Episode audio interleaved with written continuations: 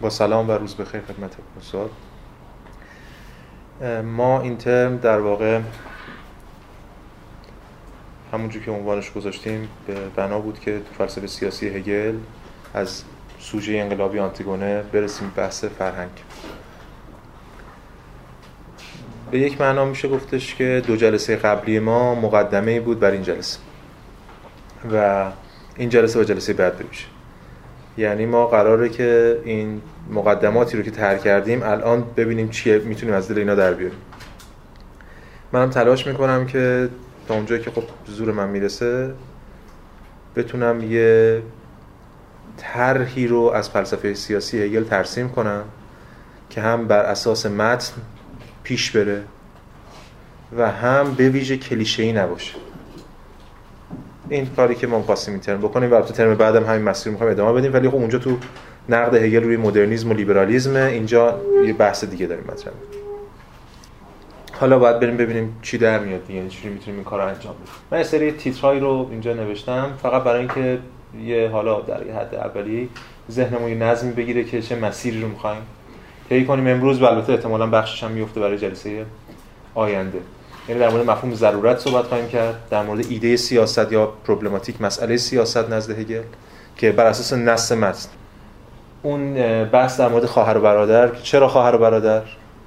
چه تبعاتی داره؟ و بعد در مورد مفهوم مرگ رانه مرگ یا نسبتش با نفی از دل همون بحث خواهر برادر. و در نهایت این سوال رو پاسخ خواهیم داد که هگل کدام طرف ایستاده؟ طرف آنتیگون یا طرف کرون یا هیچ کدام؟ یا یه جای دیگه. یعنی یه جای متفاوت این وسط. موضع دیگری رو یعنی بین خود اینکه هگل بی طرفه فرق هست تا اینکه هگل یه جای سوم ایستاده باشه. اینو در مورد صحبت و در حال سعی می‌کنیم یه به بهانه اینا یه فلسفه سیاسی دیگری از یک رو کرده نوهگلی ارائه بدیم خب جلسه گذشته ما خب بحثمون رو ادامه دادیم بر اساس متن خود کتاب پیداشناسی رو. ترجمه رو من براتون فرستاده بودم خوندیم و این جلسه امروز هم باز امروز ترجمه رو فرستادم. همین مسیر رو گام به گام بناست که ادامه بدیم. ما در مورد هماهنگی آرمانی یونانی تا حالا صحبت کردیم. یعنی بخش نخست خود ایده آرمان شهر یونان بود هماهنگی بین قانون الهی و قانون انسانی در هماهنگی به سر می‌بره یونان و به همین دلیل ایدئاله. و اون چیزی اون ایده رو مطرح کردیم که بهش می‌گفتن عدالت. یه قانون الهی هست برای مردگان یه قانون بشری برای زندگان.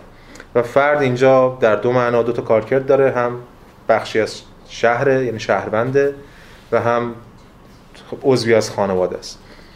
از بخش بعدی یعنی بخش بی این مبحث روح حقیقی یا اخلاقیات یا همون اخلاق عرفی ما دیگه وارد تنش میشیم. هفته پیش هم گفتیم ما آرمانشهر رو ترسیم کردیم. الان وارد اون تنش میشیم در آرمانشهر و این تنش هم از همین بند ابتدایی قرار شروع بشه. اون بند ابتدایی در واقع توضیحی از این حرفایی که من زدم.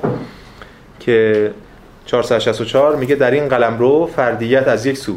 صرفا به منزله اراده کلی و از سوی دیگر به منزله خون خانواده محسوب میشه. پس هم یه شهروند اراده کلی بخشی از کله از این طرف بخشی از هر فرد یه بخشی از یک فردی از خانواده است. در حال یه فردی از شهره. این فرد تکین تنها منزله سایه به غیر بالفعل تلقی می شود در مورد سایه و غیر بالفعل بودن هفته پیش صحبت کردیم بحثمون کردیم. خب تا اینجا قضیه روشن هیچ مشکلی نداریم. فرد وقتی میمیره جنازش به خانواده تحویل داده میشه. خانواده هم می‌تونه خاک کنه اینو هر اتفاقی بیفته. مشکل از کجا شروع میشه؟ هفته گذشته اشاره کردیم. الان هم در آنتیگونه ما اینو می‌بینیم. مشکل وقتی نیستش که در واقع زنده میمیره. چون یه سازوکاری وجود داره براش. مشکل وقتیه که مرده زنده میشه. یعنی جنازه کارکرد سیاسی پیدا می‌کنه. جنازه هنوز معنا داره. جنازه رو باید یه کاریش کرد. حاکم دست از جنازه هم نمی‌تونه برداره. یعنی کشته شدن اون یاقی کافی نیست برای حاکم. حاکم باید یه کار دیگه هم بکنه با این جنازه. اینجاست که اون دوتا جهان الهی و جهان انسانی جهان مردگان و جهان زندگان با هم خلط میشن و دچار تنش میشن. البته این به این معنا نیستش که تو پرانتز امروز با با این حرف با این روکرد زیاد کار خواهیم داشت. به این معنی نیست که قبلا جدا بودن. هگل می‌خواد بگه هیچ وقت جدا نبودن. هگل می‌خواد بگه اصلا اینا جدا نبودن هیچ وقت از هم دیگه. امروز ما اون نقد هگل بر سکولاریسم رو مطرح می‌کنیم. حالا امروز جلسه بعد هر که فرصت بشه. مسئله اینه که مرده زنده میشه و کارکرد پیدا می‌کنه و به همین دلیل نهادهایی که تا حالا با آرامش حالا به ظاهر با آرامش رسیده بودن دچار تنش میشن هگل میگه که در ادامه همون بند 464 میگه این فعل سازماندهی و حرکت این فعل همین فعل چیه؟ یعنی اون عملی که بر اساس یکی از طرفین بر اساس طبقه خودش یا نهاد خودش دست به انجام اون می‌زنه. حالا اینجا مشخصا می‌تونه آنتیگونه باشه عمل آنتیگونه. در این حال می‌تونه عمل کرون هم باشه البته. این فعل سازماندهی و حرکت آرام جهان اخلاقی عرفی را مختل می‌سازد. آنچه در این جهان به مسابه نظم و هماهنگی دو ذاتش که هر کدام دیگری را تصدیق و تکمیل می‌کنند نمودار می‌شود از طریق فعل فعل مبتنی بر همون فردیت یا همون نهاد خاص. به گذاری از امور متضاد بدل می شود که در آن هر کدام خود را نه تصدیق کننده بلکه ناقض خود و دیگری ناقض خود و دیگری نشان می‌دهد. این گذار به حرکت منفی یا ضرورت جاودان تغییر هولناکی بدل می شود که در موقع که بساطتش قانون الهی و بشری را و نیز دو خداگاهی را در بر می‌گیرد که این قدرت ها وجود متعینشان را در آنها دارند. پس اینجا این فعل که هر کدوم از طرفین انجام میدن پیوند می‌خوره با یک نفی متقابل و تنشی که به اینا شکل می‌گیره اون نبردی که هست که اینجا هم هگل سخن از ضرورت جاودان تقدیر هولداک می‌کنه که حالا ما در مورد تقدیر و ضرورت همین صحبت خواهیم کرد در پس این دو تا نهاد هستن که دارن با همدیگه دوچار تنش میشن. یک نکته بسیار مهمی که هگل هم روش تاکید داره اینه که این تنش تنش درونی اینا نیست. هر کدوم طبق قانون خودش عمل می‌کنه. این بعدا توی گفتمان مارکسیستی خیلی به دردمون می‌خوره برای فهم فلسفه سیاسی مارکس. هر فرد طبق نهاد خودش عمل می‌کنه. بحث در مورد وجدان فردی نیست. اصلا. که من اینجا این عملم اخلاقی یا نه. حالا امروز هم صحبت اصلا بحث در مورد مورالیتی نیست. اتیکس ساحت اخلاق عرفیه. مثلا بحث در مورد من اشتباه کردم یا نکردم تردید کنم یا نکنم. هیچ ت... هیچ کدام از طرفین دچار تردید نمیشن. به خاطر اینکه هر دو طبق قانون داره عمل می‌کنن. هر دو وظیفهشون کاملا روشنه. 465 میگه. میگه که این خداگاهی در مقام آگاهی اخلاقی عرفی جهتگیری بسیط و محضی معطوف به ذاتیت اخلاقی عرفی یا وظیفه است. این خدا... وقتی میگه خداگاهی یعنی یکی از این طرفین. وقتی میگه ذات زیتلشکایت ذات اخلاقی عرفی یعنی کل اون پهنه کل اون عرصه‌ای که اینا توشن. وقتی از خداگاهی یا آگاهی صحبت می‌کنه یعنی هر کدوم از این طرفین که در حال در واقع تقابل با هم دیگه. پس اینا معطوف وظیفه است. بعد هگل صراحتا میگه در این آگاهی اخلاقی عرفی هیچ خودسرانگی و هیچ نزاعی نیست. خودسرانگی نیست که یه شاهی دلش بخواد این کارو بکنه یه شاه دیگه دلش نخواد. این تصور ماست تصور غلط ماست که امروز هم باز بهش اشاره می‌کنه. ما دچار این تصوریم که آخ اگه کرون به موقع در واقع می‌فهمید که اشتباه داره می‌کنه همین همین احساسی موقع خوندن تراژدی همیشه به دست میده. اگر فلانی می‌دونست که این کارو می‌کرد دیگه مثلا اتفاق نمیافتاد. یا نمونهش توی متن مقدس. اگر مثلا فرعون می‌دونست که فلان کار می‌کنه به همان کار نمیشه در حالی که ما می‌دونیم که نمی‌تونست کار دیگه بکنه غیر از آن چون نماینده نهادشه. اگر طرف نماینده نهادش نباشه دیگه شاه نیست. اگر طرف بلغزه دوچار تردید باشه دیگه نمی‌تونه نمایندگی نهاد رو بر عهده بگیره. به همین دلیل دیگه شاه نمیشه. میشه یکی از این در واقع اون افرادی که تکلیفشون روشن نیست و نمی‌تونن نمایندگی نهاد رو بر عهده بگیرن. نماینده نهاد باید به تمامی نماینده نهاد باشه. صراحتا کرون توی همین خود متن سوفوکلس هم در این مورد صحبت می‌کنه که هیچ راه دیگه ای وجود نداره. پس هیچ خودسرانگی و هیچ نیز هیچ نزاعی نیست. هیچ تردیدی وجود ندارد. چرا که وضع و آزمودن قانون رها شده است؟ چون بحث اصلا در مورد وضع قانون و آزمودن اون نیست. بحث در مورد نیست که کی قانون رو وضع کرده. بحث در مورد نیست که قانون داره جواب میده یا نمیده یا درسته یا غلطه. بحث در مورد که این قانون هست و ما همه توی این قانونیم. اگه یادتون باشه نقل قولی که هگل هم آورده بود تو پیدارشناسی از خود باز همین آنتیگونه که این قانون قانون نانوشته است و قبل از ما بوده. سنت عرف دیگه. برعکس ذاتیت اخلاقی عرفی برای این آگاهی چیزی بیواسطه تزلزل ناپذیر و آری از تناقض است. پس اینجا وظیفه روشنه تکلیف اینا روشنه و این ما رو سوق میده به سمت اون ایده هگلی که خیلی کلیدی هم هست دیگه. یعنی توی چند پاراگراف پایینترش میگه که این نه حدوث این نه حدوث شرایط یا انتخاب بلکه طبیعت است که یک جنسیت را محکوم به این قانون می کند و جنسیت دیگر را محکوم به قانون دیگر. یا برعکس خود این دو قدرت اخلاقی عرفی به خودشان وجود متعین فردیشان را اعطا می کنند و خود را در قالب دو جنس فعلیت می بخشند پس مسئله این نیست که من انتخاب کردم یا اون انتخاب کرده. مسئله این که اون فردیت حالا این, این طبیعت رو یک, یک دقیق تر بخوام بگیم می‌تونیم الان بهش بگیم حالا باش باز باش سر کار تقدیر. این تقدیره که به افراد نقش های محول می‌کنه. افراد رو در از یک نهادهایی از یک مجراهایی رشد میده و باربر می‌کنه که افراد لاجرم باید حتما همون واکنش رو نشون بدن که باید نشون بدن و دارن نشون میدن. از طرف دیگه بین این دوتا ببین الان مسئله اینه که دو تا نهاده که داریم تاکید می‌کنیم که اصلا بحث سر اخلاق نیست بحث سر تردید نیست. دو تا نهاده که این دو تا نهاد با هم درگیره. در تراژدی نه فقط در تراژدی در همین در سیاست. چجوری ما درگیری دو نهاد رو می‌بینیم؟ در وهله اول درگیری دو فرد رو ما می‌بینیم. همیشه در تاریخ مثلا شاه یک کشور با بزرگترین فرد اپوزیسیون اون کشور. اون افراد نیستن که با هم میجنگن. این توهم عوامانه است. به همین دلیل عوام همیشه نفرت پیدا می‌کنن یا عشق پیدا می‌کنن به افراد. مثلا میگن تا اون کفن نشه مثلا حل نمیشه قضیه یعنی مسئله فرده براشون چون نمی‌بینم پشت این نهاد رو نمی‌بینم. اون کوه یخ رو که زیر آب نمی‌بینم. و همینطور در مورد شیفتگی هم همینطوره ولی تراژدی هم همینطور. تراژدی اینا رو در قالب کاراکتر بیان می‌کنه. کاراکتر این دو تا فرد که با هم دارن بحث می‌کنن. لایه پشت این کاراکترها اون دو تا نهادی که اینا هستن. خب ما دیدیم که تنش ایجاد شده نهادیه و حالا سوال این است که خب حالا قبول دو تا نهاد با هم دارن میجنگن. یه تنش ایجاد شد چگونه میشه این تنش رو رفع کرد؟ آیا می‌شود یک میانجی ایجاد کرد؟ آیا می‌شود به یک قانون دیگری راه برد برای اینکه این دوتا بیان مثلا یه شورایی یه چیزی. پاسخ هگل اینجا این است که خیر. هیچ چیزی وجود نداره. هیچ میانجی هیچ اصلا امکان قضاوت وجود نداره. شما یا توی این نهادی خب به نفع این نهاد یا توی اون نهادی به نفع اون نهاد. قضاوت وقتی که شما از این قانون سوم فراگیر صحبت می‌کنید که همه می‌تونن به اون ارجاع بدن. توی همچین وضعیتی همچین قانونی وجود نداره. ولی تو ضعف وضعیتی. ببینید در 466 هم باز همینو میگه. در مسئله اینه که هر کسی خودش رو حق می‌دونه به درستی دیگری رو ناحق می‌دونه اونم به درستی. چون هر کسی داره بر اساس قانون خاص خودش تصمیم می‌گیره. آگاهی اخلاقی عرفی به دلیل اینکه به نفع یکی از قدرت ها تصمیم گیری می‌کند ذاتا کاراکتر است.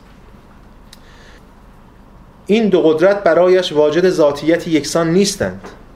به همین دلیل وقتی میگه گفتیم آگاهی اخلاقی عرفی یعنی یکی از این طرفین. حالا هر کدومو که می‌خوایم. بخونید.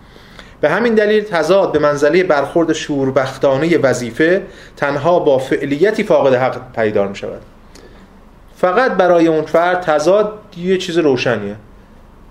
یک طرف وظیفه است دو طرف دوم یه فعلیت فاقد حقه حالا برای آنتیگونه آنتیگونه حقیقت و, و, و کرون فاقد حقه چون قانون الهی رو زیر پا گذاشته. برای کرون هم دقیقا همینه برعکس. و به همین دلیل اینا وقتی با هم بحث می‌کنن خیلی ابزورد بحثاشون. چون اصلا بستر مشترکی نداره. ببینید وقتی موقع گفتگو دیالوگ در یک بستر مشترکی شکل می‌گیره. استدلال حتی جدل در یک بستر مشترکی شکل می‌گیره. وقتی شما مثلا سوفسطائیان نمی‌دونم با سقراط دارن بحث می‌کنن بازم اینا ای سقراط می‌خواد اینا به یه بستر مشترک به یه عقل کلی برسونه که با همون. ولی در گفتگوی آنتیگونه و کرون هیچ بستر مشترکی نیست. خیلی ابزورده مثل نمایشنامه های هر انگار دو تا مونولوگ داریم. دیالوگی در کار نیست. چون هر کدوم از طرف نهاد خودش داره صحبت می‌کنه و فقط هر کدوم داره فرمان صادر می‌کنه. هنوز امکان اون دیالوگ شکل نگرفته این دو قدرت برای واجد ذاتیت یکسان نیستند.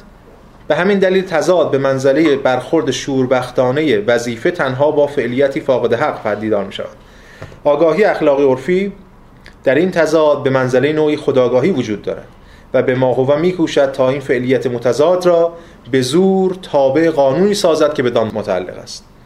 این هر دو طرف رو داره میگه ولی خب معلومه که بیشتر منظورش کرونه که می‌خواد به زور طرف رو تابع بکنه ولی باز در نهایت اینجا هر دو طرفه.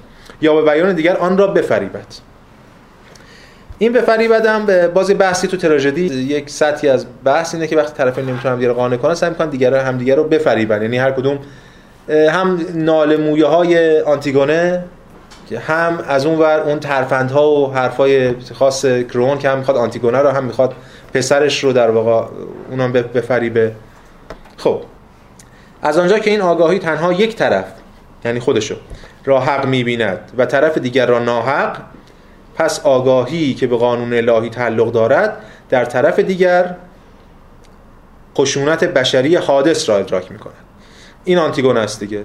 این طرف دیگر که می‌بینه؟ خشونت بشری حادث. یه کرون خونخوار صفاکی که حتی حاضر نیست جنازه برادرش رو به خاک بسپره مثلا. در حالی که آگاهی منتصب به قانون بشری یعنی طرف دیگه تنها کل شقی و نافرمانی نافرمانی برای خود بودن درونی را مشاهده می‌کنند یعنی در نهایت بارها تاکید می‌کنه کرون اینجا. حتی وقتی در با, با پسرش صحبت می‌کنه. میگه کرون چیز آنتیگونی چقدر لجبازه. چرا ول نمی‌کنه. چون فقط چون حق بهش نمیده و همین میگه این عجب لجبازی. ایده لجبازی اصلا تحت همین رو کرده دیگه. خب. زیرا فرمانهای حکومت عرصه عمومی کلی گشوده به روشنای روزند. این حرفی که کرون می‌زنه. به نظرش فرمانهای حکومت یه مثل روز روشنن تو عرصه عمومی. اما اراده ناظر بر قانون دیگری یعنی قانون الهی عرصه جهان زیرین است که در درون محصور است و در وجود متعینش همچون اراده تکینگی و در تناقض با قانون نخست همون قانون بشری حد که حرمتی ناموجه است. این حرمت قانون رو داره حد می‌کنه و همچنین خب ناموجه. هر کدوم دیگری رو در واقع ناموجه می‌دونن و این تنش شکل می‌گیره. خب این تا اینجا. دو تا نهاد غیر قابل رفع غیر قابل آشتی هر دو تا تنش و مسیر تراژدی هم داره پیش میره دیگه. روشنه. اینا به حال یکیشون همیشه تراژدی اینجوریه و چه بسا بشه گفت تاریخ اینجوری. همیشه اونی که زورش بیشتر پیروز میشه اما اونی که شکست خورده همیشه در طول تاریخ انتقامش رو می‌گیره. اما هگل اینجا داره یه بحث رو فراتر می‌بره. می‌خواد یه سطح دیگری از بحث رو برای ما بگشاید. و همین دلیل من میگم ما خیلی باید مواظب باشیم که وارد گرایش های کلیشه‌ای از فلسفه سیاسی هگل نشیم اینجا. چی چی می‌خواد بگه هگل؟ هگل می‌خواد بگه آقا اینا از همدیگه جدا نیستن.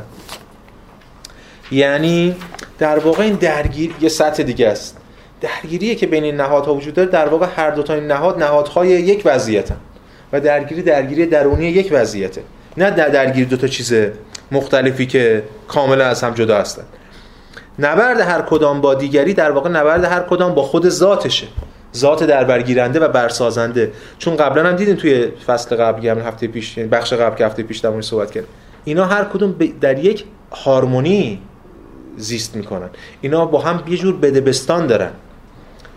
و اینجوری نیست که کاملا از هم دیگه جدا باشن. در 468 همون اولش میگه میگه که اما ذات اخلاقی عرفی خود را به دو قانون منقسم می‌سازد.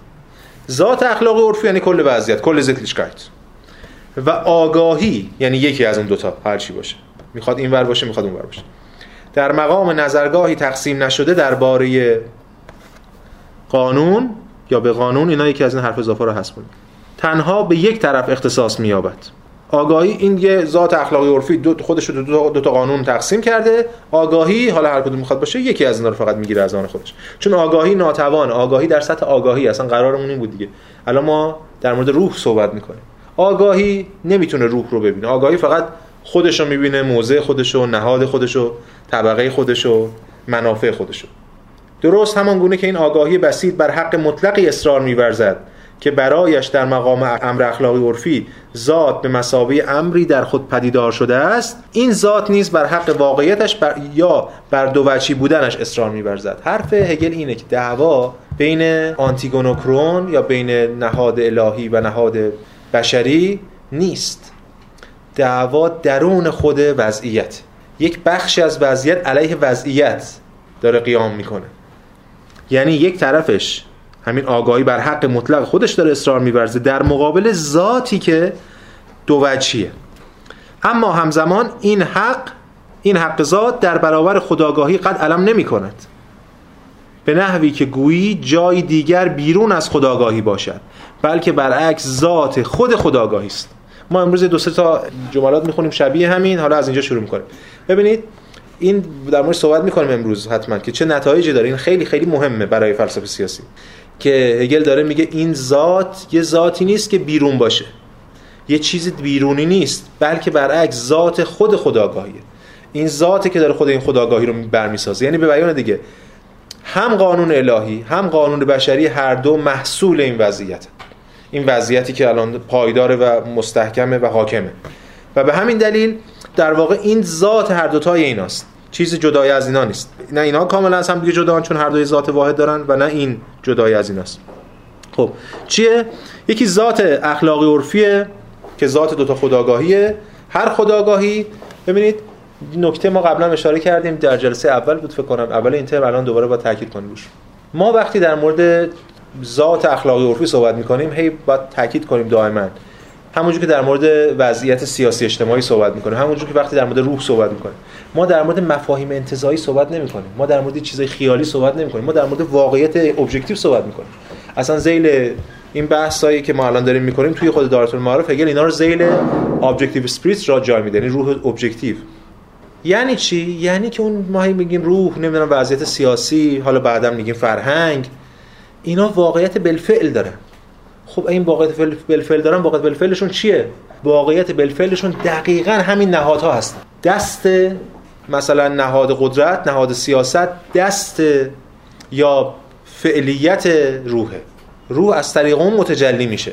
همونش که قبلا دیاتون هست در مورد عمل همگان صحبت کرده بودیم. روح عمل همگان است. یعنی خود روح چیزی جدا از عمل همگان نیست. اگه این دستی نداشته باشه اصلا خودش خودی در کار نیست. وجودی نداره. پس هر کدوم از این نهادها در واقع بازوهای خود اونه. خب سوال چرا پس بازوها دارن با خودشون درگیرن؟ لب کلام هگل همینه. تناقض درونی وضعیت. این تناقض درونی وضعیت و الان نشون ذاتی وضعیت و ضروری هم هست. چون نمیشه این توهم که تناقض بشه رفع کرد با آشتیون این معنا دار نیست. ما نشون خواهیم داد یعنی هگل نشون میده و بعد منم یه سری تفاسیر رو بردم می‌خونم که این تناقض ضروریه. یعنی باید باشه برای پیشبرد وضعیت برای اون اقراضی که داره و الان امروز قراره حالا بهشون نزدیک بشیم. خب پس چی میشه ماجرا؟ هر کدوم از طرفین این بخش بعدی هم در همینو میگه دیگه. این ذات وجود متعینش و قدرتش را صرفا در خداگاهی دارد و تضادش همانا فعل خداگاهی است. فعل خداگاهی یعنی همین تضادش با کل تضادش با اون بخش دیگری از دیگری. بعد میاد بحث می‌کنه من نمی‌خوام اینو همشو بخونم که این خودش یه نوعی شقاق رو بر میافکنه در واقع یه ذاتی از ذات منفی رو داره یه جور جدایی. همه اینا در ذات خود وضعیتشه. اما اون چیزی که برای من مهمه و الان می‌خوام نقل قولشو بخونم و ادامه بدم بحثا این است که فعل هر کدام از اینها هگل اینجا میگه که جمله آخر همین صفحه 3 میگه در نتیجه این خداگاهی به واسطه فعل به تقصیر بدل می‌شود. هر خداگاهی قبلا هم در مورد فعل صحبت کردیم. گفتیم فعل یعنی عمل خداگاهی بر اساس خودش نهادش بر اساس وضعیتش. هر کدوم از اینا با تکیه برای این فعلی که انجام میده چون که داره کل رو به زیر چال... به چالش می‌کشه کل رو زیر سوال می‌بره در واقع فعلش تبدیل میشه به تقصیر. ما وقتی میگیم فلانی مقصره به این معناست. توی تراژدی اصطلاحی داریم هامارتیا دیگه. اصطلاح میگن مثلا تعریفش می‌کنن به تقصیر قهرمان. اشتباه قهرمان نقص قهرمان. همین چیزایی که دیدیم دیگه نقص می‌بینیم قهرمان از کجا اشتباه می‌کنه و بعدا اون اتفاقات تراژیک دومینووار اتفاق میفته مثلا یکی رو می‌کشه بعد دیگه هر کاری می‌کنه نمی‌تونه جمع کنه ماجرا و ما تو تراژدی هم می‌دونیم یعنی شما به عنوان مخاطب تراژدی حتما این تجربه رو داشتید که ما دوچاری دوگانگی هستیم در مطالعه تراژدی. البته می‌خوام اینو بگم که بعدا در مطالعه تاریخ فلسفه سیاسی در مطالعه خود سیاست در مواجهه با خود جهان هم دچار دوگانگی هستیم. از یه طرف ما می‌دونیم که قهرمان هیچ راهی نداره جز نابودی. کسایی که تراژدی یونانی می‌خونن از نصف تراژدی معلومه دیگه تهش چی میشه. یه سری پیشگوها پیشگویی می‌کنن بعد هر کاری می‌کنه از اون پیشگویی خارج نمیشه. و شما پیشگویی رو می‌دونید پس نتیجه رو می‌دونید دیگه. مثل باز کتب مقدس مثل داستان های قرآن و عهد عتیق و اینا. از یه بعد می‌دونید چه اتفاقی میفته مثلا چه اتفاقی برای موسی میفته چه اتفاقی برای دیگران میفته. اما از یک طرف دیگه مخاطب همواره داره مطالعه می‌کنه چون اگه بدونه که تا آخرش چی میشه که اصلا بی معنی مطالعه کردن که سالت آوری از ادبیات تعلیق از بین میره. چه چیزی تعلیق رو حفظ می‌کنه؟ اینکه مخاطب هر لحظه به خودش میگه خب شاید اینجوری نشه. این یه تمایزیه بین اینکه شاید اینجوری نشه ولی در این حال که می‌دونیم اینجوری میشه. این دوگانه پیوند می‌خوره به همون ایده هامارتیا یا تقصیر قهرمان. حالا تقصیر قهرمان خیلی چیز سطحیه که گفتیم الان با حرفایی که می‌زنیم هگل می‌خواد از اون فراتر بره. اینجا در واقع تقصیری وجود نداره. چه چیزی وجود داره؟ اون حقیقتی که داره خودش رو بازنمایی می‌کنه. چیزی به اسم تقصیر اصلا در کار نیست. حالا تا اونجا که به تقصیر کلمه تقصیر رو به کار می‌بره پس این کلمه تقصیر تحت تاثیر اون گفتمانه که ما باش تو نظری نقد ادبی اینا تراژدی می‌خونیم. ارسطو هم بهش اشاره کرده و دیگران. خب پس اینجا فعلش تبدیل به تقصیر میشه. یعنی کاری می‌کنه که مقصرش می‌کنه اشتباه می‌کنه مثلا. و این دو طرفه است. هم فعل آنتیگونه تبدیل به تقصیر آنتیگونه میشه هم فعل کرون تبدیل به تقصیر کرون میشه. بستگی داره ما کدوم ور وایسیم تو مطالعه تراژدی. اگه ما که احتمالاً امروز هم در موردش صحبت می‌کنم که چرا ما معمولا طرف آنتیگونه وای میستیم و چرا در واقع عملا طرف کرون هستیم ولی خودمون نمی‌دونیم. ما کجا وایسیم؟ تقصیر می‌ذاریم گردن طرف مقابل. زیرا فعلش عمل اوست و عملش درونی ترین ذاتش است. پس فعلش خود فعل خودش یعنی فعل ذاتی و درونیشه که تقصیره. اینجوریه که من اشتباه کردم. ای کاش این کار نمی‌کردم. یا کرون اون لحظه فکر نکرده. کرون خودش بوده. خود کرون عملش. زیرا به عنوان آگاهی اخلاقی عرفی طرف یکی از قوانین را گرفته. حال که از دیگری روی برگردانده و با عملش آن را مورد تعرض قرار داده است. خب روشنه. چون در مقام اون آگاهی اخلاقی عرفی یکی از قوانین یکی از نهادها یکی از طرفین رو در واقع روی اون استوار شده اون موضع رو گرفته و طبیعیه که موضعی که بر سازنده ذاتشه در واقع چیزی نیست جز عملش و عملش هم تقصیر رو رقم خواهد زد. اون تنش رو ایجاد خواهد کرد. باز اینجا میشه که و تقصیر نیز به معنای جرم راه می‌برد جرم حالا یه بذاریم جنایت. اینجا هم کرون جرم می‌کنه هم آنتیگونه داره جرم می‌کنه. البته جرم اول رو آنتیگونه مرتکب شده. چرا؟ چون کرونه که قانون شهر رو تعیین کرده. ولی کرون هم جرم مرتکب شده. چون که مرده ای رو نذاشته به خاک بره یا به بیان دیگه زنده ای رو به خاک سپرده این آنتیگونه رو که زنده بگور می‌کنه. پس هر دوتا اینا اون جرم رو جرم رو مرتکب شدن. ولی اگه سوال بشه که در واقع تقصیر چه کسیه بهترین پاسخ اینه که تقصیر هیچ کس. اینا نتیجه ضروری وضعیت خودشونن ولی اصلا نقصی در کار نیست که ما بخوایم به یکی از اینا نسبت بدیم. تقصیر کیه؟ تقصیر خود ذاته. تقصیری اگه باشه تقصیر خود ضرورته. چجوری بگیم؟ تقصیر اگه باشه تقصیر خود تقدیره. در همین ادامه هگل میگه که تنها ناعمل بی تقصیر است. این دیگه چیز دیگه دیگه تکلیف روشن کرد. یعنی یه جمله به کلامو گفته. تنها ناعمل بی تقصیر است. چون هر کس که عمل کنه بر اساس وضعیت خودش عمل می‌کنه. و چون وضعیت یه وضعیت تنش آلوده هر کسی به ناچار به سمت اون نابودی و ویرانی وضعیت پیش میره. هر عملی هم انجام بده. تنها ناعمل بی تقصیر است. همچون وجود یک تک سنگ. و نه حتی وجود یک کودک. حتی کودک هم یه سنگ تک سنگ مثلا هگل می‌خواد بگه فعلیت محضی که هیچی از خودش نداره. اما تا آنجا که به محتوا مربوط است کنش اخلاقی عرفی در خود واجد دقیقه جرم است. خود این کنش اخلاقی عرفی به ذاتا جرم رو در خودش داره. چرا؟ زیرا توضیح طبیعی دو قانون میان دو جنسیت را رفت نمی کند بلکه با تمرکزی تقسیم نشده بر قانون در بطن بیواسطگی طبیعی باقی میماند بیواسطگی منظور اینه که روحانی نمیشه. کل رو نمی‌بینه. بلکه هر کدوم بیواسطه نسبت به همون نهاد یا جایی که هست میچسبه تو همون باقی میمونه. و به منزله عمل با چنگ زدن به تنها یکی از طرفین ذات این یک جانبگی را به تقصیر بدل می‌سازد و به نحوی نفی کننده نسبت به دیگری واکنششان می‌دهد. یعنی آن را مورد تعرض قرار می‌دهد. این جمله که الان گفت شاید سه چهار بار تو همین امروز ما خوندیم به اشکال مختلف. جایگاه تقصیر و جرم عمل و کنش در حیات اخلاقی عرفی کلی بعدها بیان معین تری خواهد یافت. می جلوتر از در مورد صحبت می‌کنیم. حالا باستر میشه بس. اما این حقیقت بیدرنگ آشکار است که این فرد تکین نیست که عمل می‌کند و مقصر است. باز دوباره برمیگردیم بحث هگل. در فلسفه سیاسی هگل تا اینجا تا اطلاع ثانوی به این معنایی که تا در مورد صحبت کردیم. فرد اصلا وجود نداره. قبلا در مورد بحث جبر و اختیار صحبت کردیم. فرد برای هگل اصلا آزادی نداره. چون فرد محصوله. اگه از آزادی هم می‌خوایم صحبت کنیم چون که باید حالا بعدا صحبت کنیم جلوتر تو همین بحث پیداشناسی رو از این آزادی کلی صحبت می‌کنیم. اینجا هم همینطور. اگه نبردی هست اگه بحثی هست اگه عملی هست اگه تقصیری هست همه به نهاد برمیگرده نه به فرد. فرد محصول نهاده. فرد هیچی نیست. این خیلی مهمه. به خاطر چی؟ به خاطر که من جلوتر میگم هگل فرد رو هم به یه معنا احیا می‌کنه. اما این عوام زدگی فرد گرایانه ای که توی نگاه ما به فلسفه سیاسی و اصلا اندیشه سیاسی و حتی تاریخ بشر وجود داره. یعنی تاریخ فرو کاسته میشه به افراد. آره اگر مثلا نم مادر هیتلر اینو سخت کرده بود مثلا جنگ جادو اتفاق نمیافتاد. اینقدر احمقانه. هگل داره این نشون میده آقا این فرد تکین نیست که عمل می‌کند و مقصر است. کلی باید دید قضیه. چرا که او به عنوان این البته این فردگرایی می‌دونید الان بحث هگل نیست. این فردگرایی یه جور فردگرایی واکنشیه. به اینکه انسان همون ریشه در یک شکلی از نه تنها در یک شکلی از نگری بلکه در یک شکلی از خودشیفتگی هم داره. چون فرد خودش نمی‌خواد از فردیت خودش هم حتی دست بکشه. خب چرا که او به عنوان این خود تنها سایه غیر بالفعل است؟ یا صرفا همچون خودی کلی وجود دارد. یه خودیه که تکیه به یک کلی داره. و فردیت صرفا دقیقه صوری از عمل به طور کلی است. فردیت صرفا یه دقیقه است یک لحظه است یه لحظه صوریه. ما فرضش می‌کنیم. برای اینکه بتونیم اردبیلی رو بنامیم X و رو بنامیم.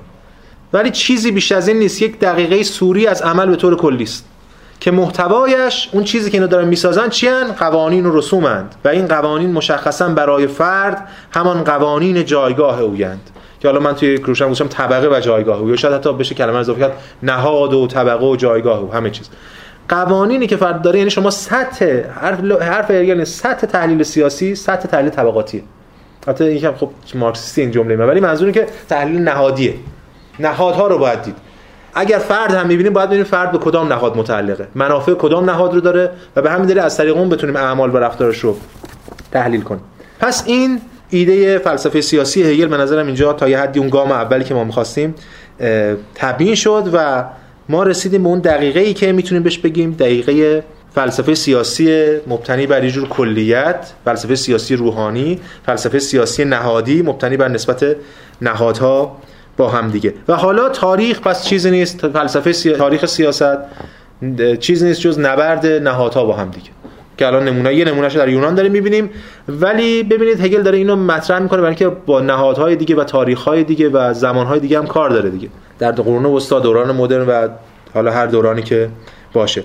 یه جمله آخرش هم جمله آخر این بندم بخونیم. این هم یه جمله خیلی سختیه. یعنی اگه ما حتی همه اینا سخت اگه رمزگشایی نشه دیگه. ما الان زور می‌زنیم رمزگشایی کنیم متن اصلا من این بخشی که دلیلی که متن رو قبل این جلسه برای شما میفرستم اینه که شما ببینید که واقعا خود متن رو خوندنش خیلی واقعا دشوار بدون رمزگشایی. جمله آخر ببین چی میگه؟ جمله آخر یه بحث منطقی رو هگل وارد ماجرا می‌کنه که دشوار می‌کنه کارو. میگه او جوهر است. او کیه؟ هر کسی.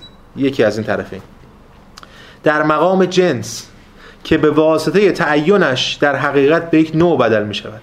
هرچند این نوع همزمان امر کلی جنس باقی میماند منظورش چیه حالا اون که من می‌فهمم البته دارم میگم دیدم بود همینا میگه که ما جنس و نوع و فصل داریم دیگه در منطق در تقسیم بندی منطقی. یه جنسیه این تقسیم میشه بر اساس فصل به انواع. و هر کدوم هم باز الاخر می‌خواد بگه چی؟ می‌خواد بگه او همین فرد که نماینده نهادشه هر چی که است در واقع به ذات جوهره یعنی جنسه. یعنی بخشی از اون ساحت روحانیه. اما در حقیقت به یک نوع بدل شده. یعنی یکی از این نهادها یکی از این جایگاه ها بهش اختصاص داده شده. هرچند این نوع همزمان امر کلی جنس باقی میمانه هرچند این نوع هم نوع یعنی چی؟ یعنی حیوان ناطق دیگه. انسان حیوان ناطق. حیوان بله یه چیز جنس کلیه. انسان یک نوع خاصه و ناطق بودن فصلشه. درسته که انسان دیگه هر حیوانی نیست چون ناطقه ولی انسان باز حیوان هست چون حیوان ناطق مثلا تو تقسیم بندی. این هم همینطور این نوع همزمان امر کلی جنس باقی میماند. اون نهاد همزمان وضعیت کلی باقی میماند. اینا از هم جدا نیستن. ولی با به واسطه فصل یک تفکیکی براش حاصل شد. پس این از بحث نبرد نهادها نبرد ضروری نهادها هیچ راه فرار و هیچ روی وجود نداره این وسط که بتونیم ما به تقصیر یکی یا مثلا یه اشتباه یک نفر نقص یک نفر آگاهی یک نفر اینا فرو بکاهیم قضیه رو.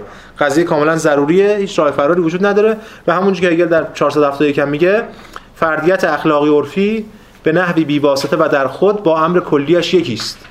صرفا در آن امر کلی وجود دارد.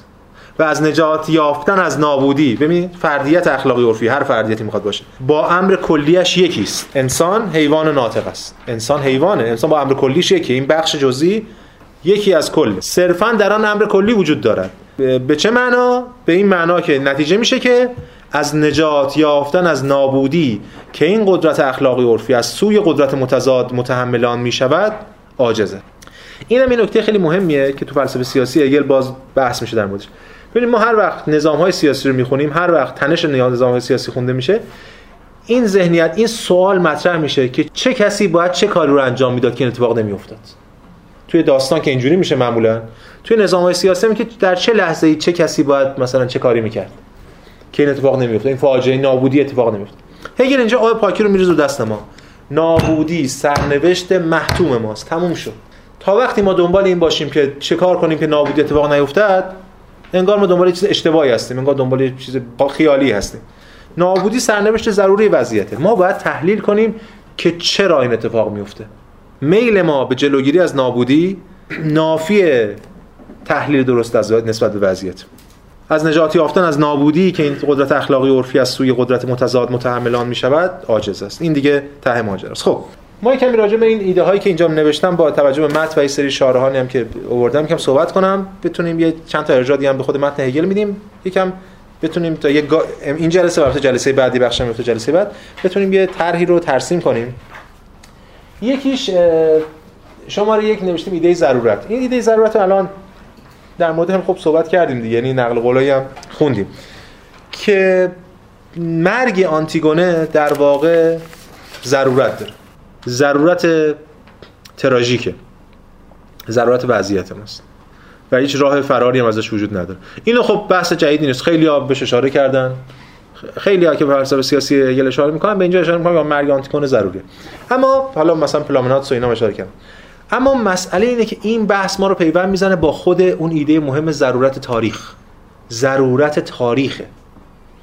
ببینید لوکاچ در همین کتابش راجع به هگل جوان حالا با اشاره به همین بحث آنتیگونه میگه که گفتار او درباره آنتیگونه گفتار هگل رو میگه. به لطف تحلیل بس واقع بینانه او از درستی ها و نادرستی های تاریخ ستیز تراژیک و نظر او درباره برحق بودن دیالکتیکی هر دو جنبه تضاد جایگاه بلندی دارد و این کشفیات پس از خود را از پیش خبر می‌دهد. خب لوکاش می‌خواد اینا به بحث مارکس و اینا پیوند بزنه الان بحث ما نیست.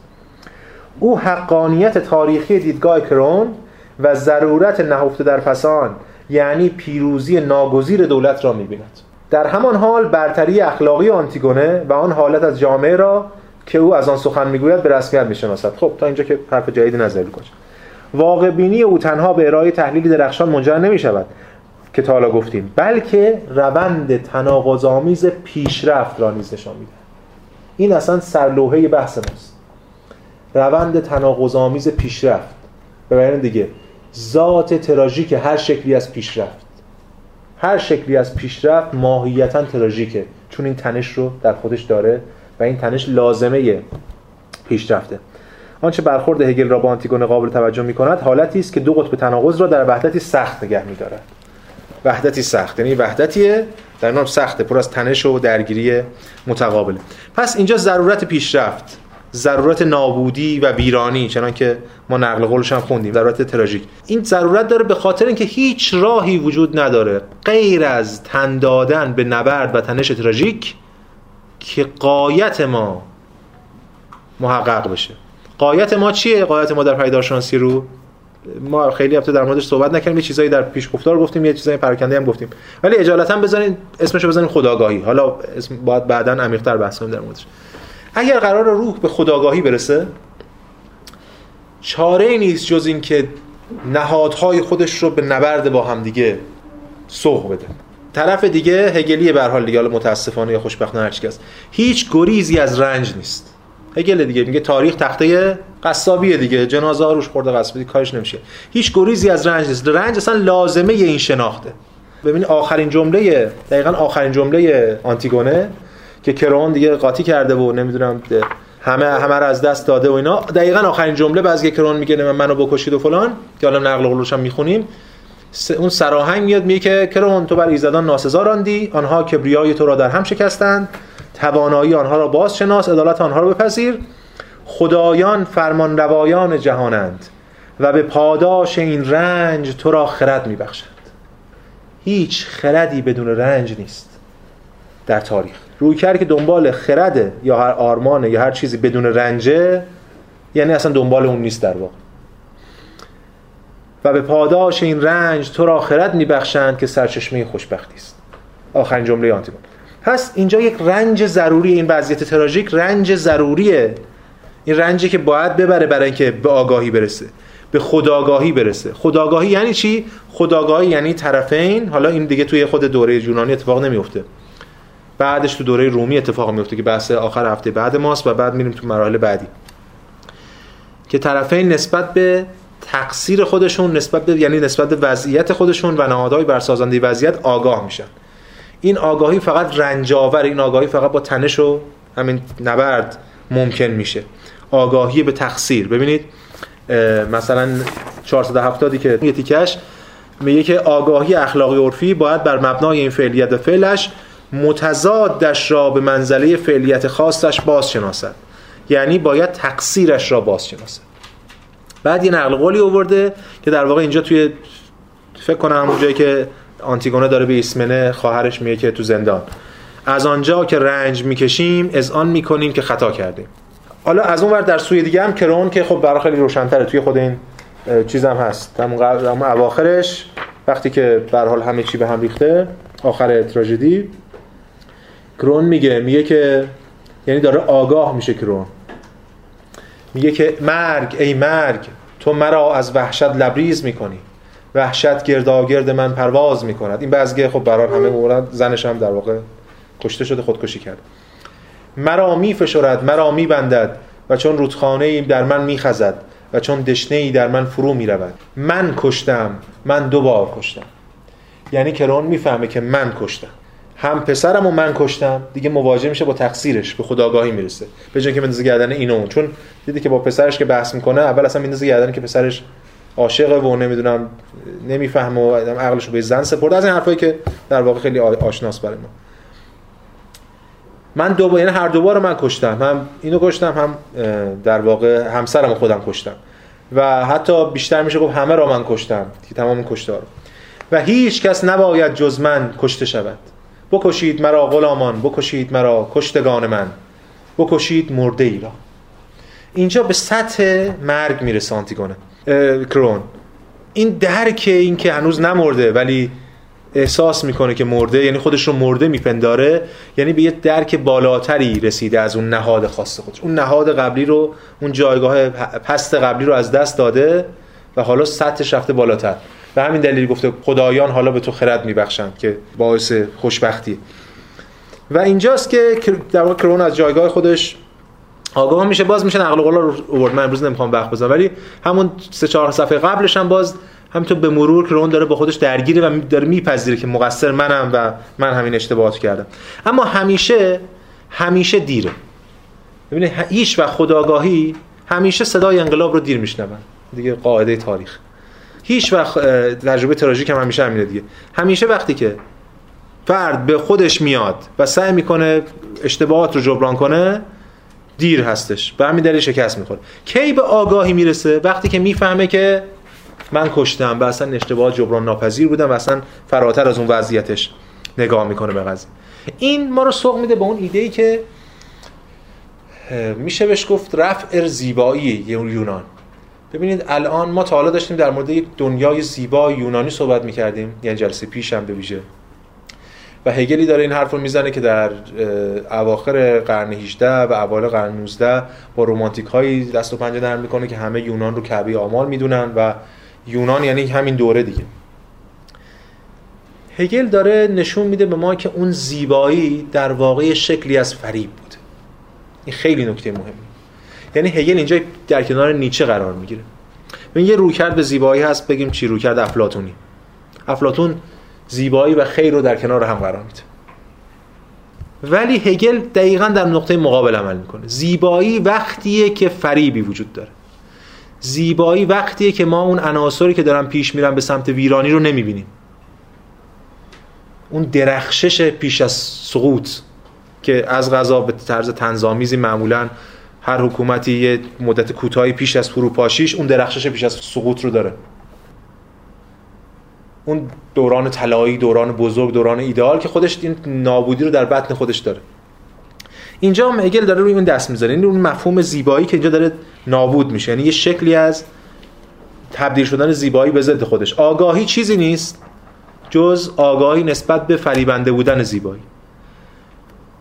رنج چیزی نیست جز رنج حاصل از آگاهی نسبت به فریبنده بودن این زیبایی. ببینید این ربکا کامی توی کتاب واقعا درخشانش که بارها بارها خوندنش هم کمه به اسم جشن ماتم هگل و انقلاب فرانسه که خب ترم بعد هم سر بحث انقلاب کردن فرانسه ما با این خیلی کار داریم. اینجا میگه میگه که با اشاره به میگه که دولت شهر زیبا در نهایت سازه شکننده از آب در میآید. که بر خط گسل مخفی میان دو نظام سازش ناپذیر بنا شده است. زیبایی با پنهان ساختن ناموزونی میان مبانی مختلف مشروعیت یعنی الهی و انسانی مقدس و دنیوی آنتیگونه و کرون تصور خیالی توازن را برپا نگه میدارد.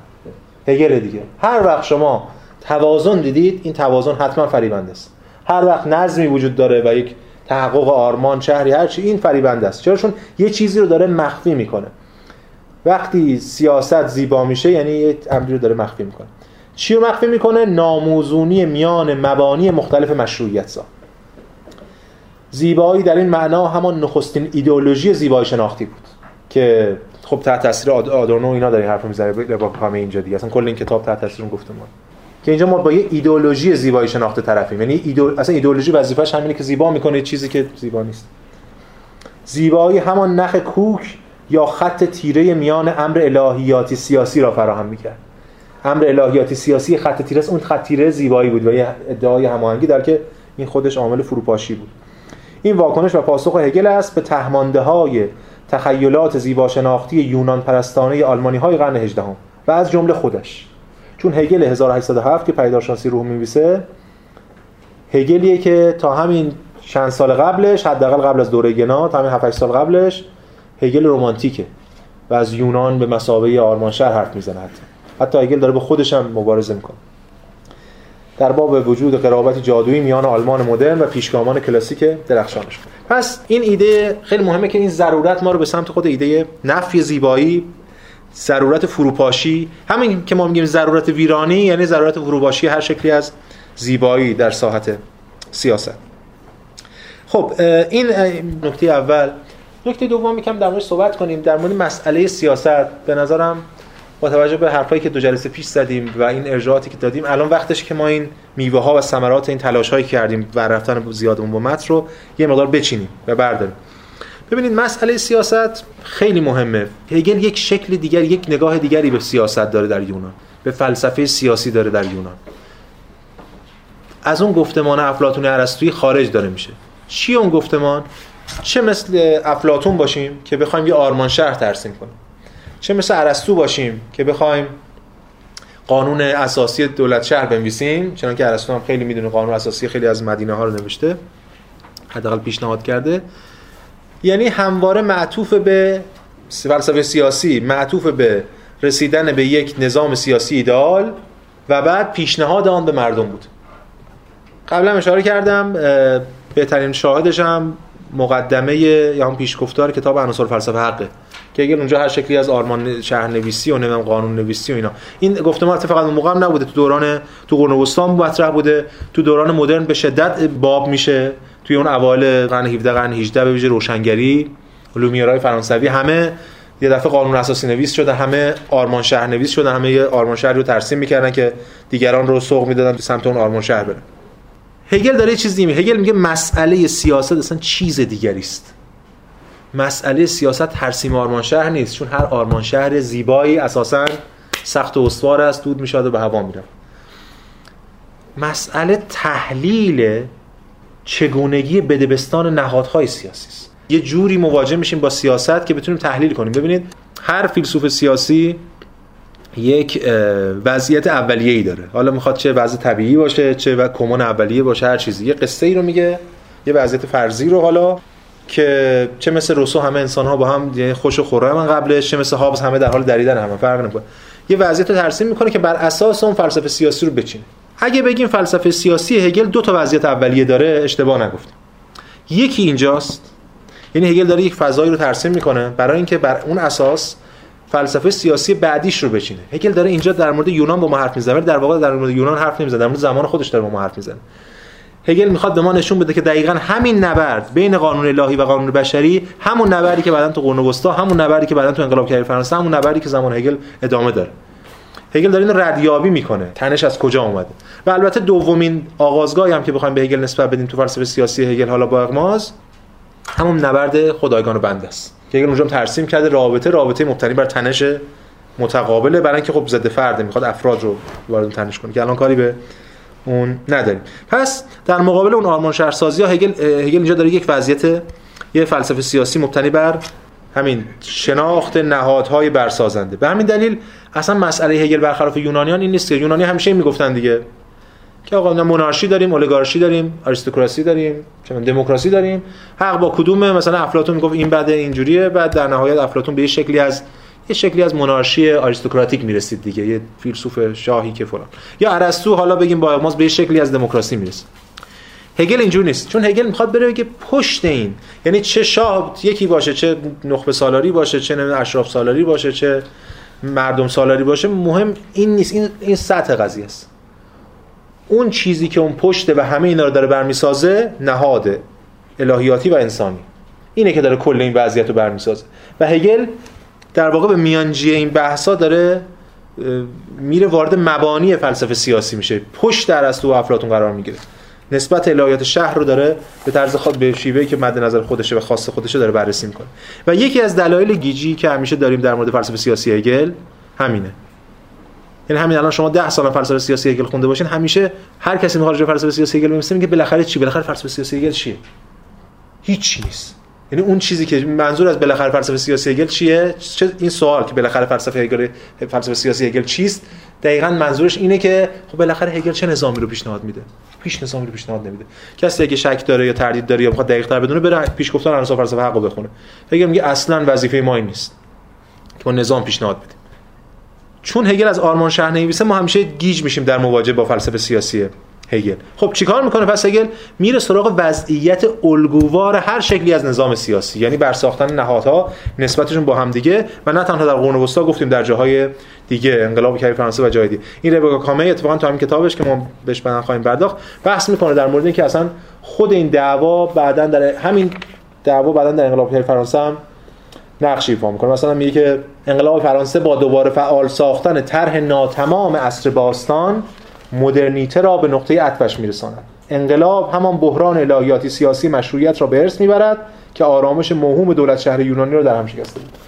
ما در ادامه بعد این رو نشون بدیم در ادامه همین ترم و ترم بعد که چجوری وضعیت تقابل آنتیگون کرون وضعیت تضاد این دو تا نهاد کل سیاست بعدها یعنی کل فلسفه سیاسی یعنی به طور کل وضعیت سیاسی و اجتماعی هزارهای بعد رو تا همین امروز خواهد ساخت و این به این میگن تحلیل سیاسی هگلی. اگه ما بخوایم از همچین اسمی نام ببریم. یه نکته دیگه من اشاره کنم که به نظرم این تحلیل ما رو گام به پیش می‌بره هرچند مناقشه برانگیز هم می‌تونه باشه. ولی این بحثی که من دارم خب جایی نیست من بخوام یا فلان کتاب بخونم یا بهمان کتاب دیگه اینا نتیجه سرکله زدن خود من با فلسفه سیاسی هگل و به همین دلیل همواره مناقشه هم درش هست. یه چیزی که به نظرم باید خیلی جدی بگیریم و الان نقل قولی از خود هگل می‌خونه این است که هگل به یه معنا منتقد سکولاریسم. سکولاریسم به معنایی که ما می‌دونیم. ما می‌دونیم به این معنا که خیلی الان هم باب شده دیگه. همه مشکلات از این می‌دونن که آقا سکولار اگه بشیم همه چی حل سکولاریسم یعنی جدایی نهاد دین از نهاد قدرت. هگل منتقد این رو کرد. چون امکان نداره که نهاد قدرت از نهاد دین جدا بشه. اصلا یه گام بخوایم فراتر بریم. یه قانون شهر داشتیم. الان تو همین روایت که الان ترسیم می‌خوایم این روایت هم یکم عمیق ترش کنیم یه قانون شهر داشتیم. قانون بشر.